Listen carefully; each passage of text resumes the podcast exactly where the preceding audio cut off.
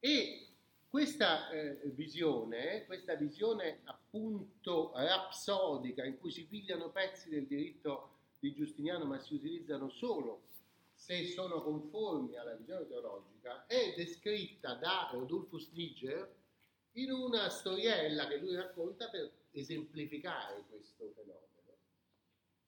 E questa storiella è, eh, si riferisce a un processo tenuto in Lombardia, probabilmente siamo intorno al 1090, cioè all'epoca della collezione britannica, cioè in quella collezione in cui un ecclesiastico aveva fatto proprio quest'uso rapsodico, era andato probabilmente negli archivi del Laterano e aveva cercato delle, dei pezzetti del digesto che gli andavano bene nella sua collezione di diritto canonico e l'aveva presi, li aveva messi, solo se gli andavano bene, gli altri li aveva lasciati da parte.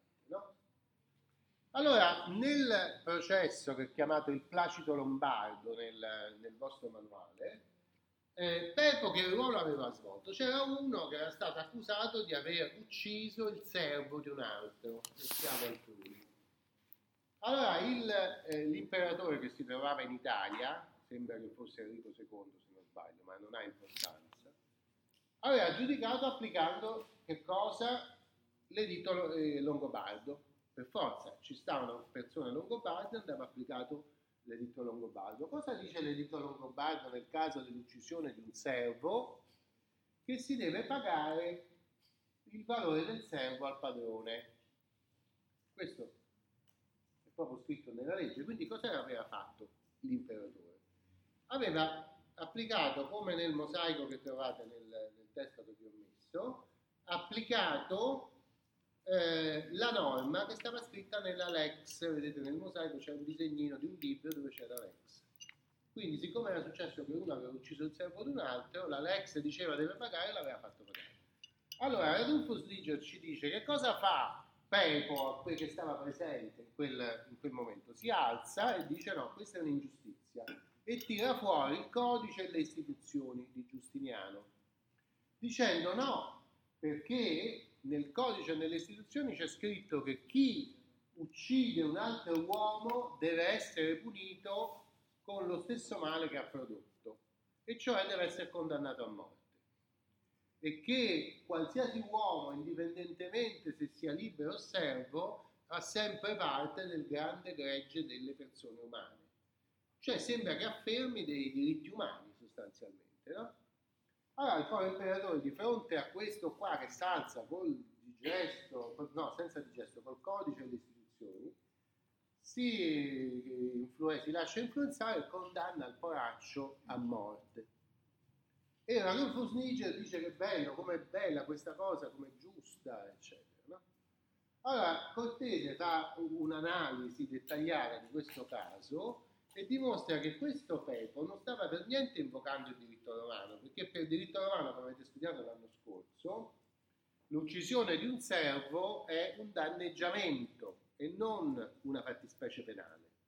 Perciò non può essere punita con la morte, cioè con una condanna di tipo penale, ma deve essere risolta con una responsabilità, dunque ci vuole il risarcimento del valore al proprietario, no?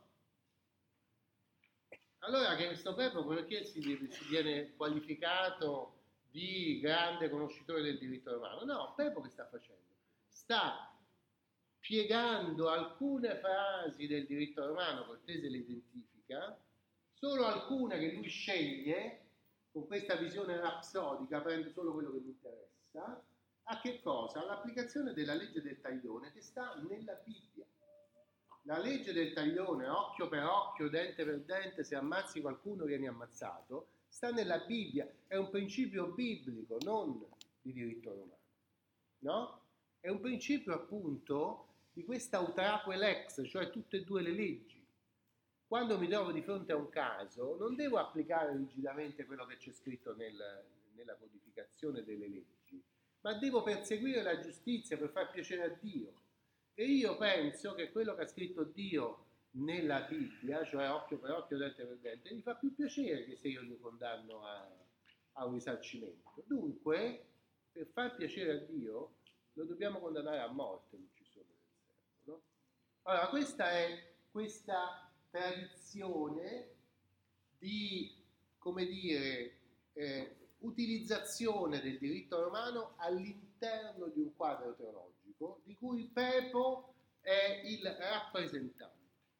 Ma questo noi lo, lo studiamo per far risaltare maggiormente l'altro fatto che Radolfo, Snero, Radolfo Sniger critica, e cioè la laicizzazione del sistema. Radolfo Sniger dice prima era una buona cosa il diritto romano perché lo usavamo come lo usa Pepo, ma adesso che l'hanno reso assoluto, cioè laico, è diventato fonte di peccato, perché c'è gente che fa l'avvocato e è disposta a difendere chiunque, anche contro la giustizia, no? C'è gente che attraverso il ragionamento giuridico eh, va a finire che fa condannare colpe- l'innocente e fa assolvere il colpevole. Perché? Perché non persegue, non vuole far piacere a Dio, ma vuole semplicemente applicare eh, l'ordinamento. No?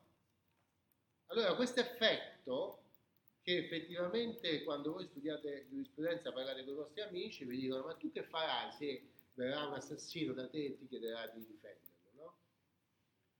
Ecco, questi amici sono ancora un po' nella, nella mentalità di Pepo, cioè cosa prevale?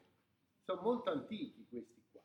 Cosa prevale? Prevale eh, un principio di giustizia che devo far piacere a Dio, se questo è colpevole deve essere condannato. L'idea invece che si afferma qua e che è criticata proprio questa da Radulfus Niger è il diritto è oggettivo, è scritto nelle norme. La nostra capacità di far funzionare le norme si, è degna di essere applicata per chiunque, per chiunque invoca una tutela da parte delle norme. Eh? Il mestiere di giurista è un mestiere che si mette al servizio di chi lo chiede per soldi, che chiede una retribuzione, perché è un mestiere che pochi sanno fare. No? E questo mestiere fa funzionare un mondo che è un mondo indipendente dalla divinità, è un mondo appunto laico. Eh? Allora questa è la svolta fondamentale e alla luce di questo capiamo tutta una serie di cose. Non ho fatto in tempo a parlarvi di alcune opere che sono menzionate, che anche queste rientrano in questo discorso. Cerchiamo di ricordare di farlo la prossima settimana.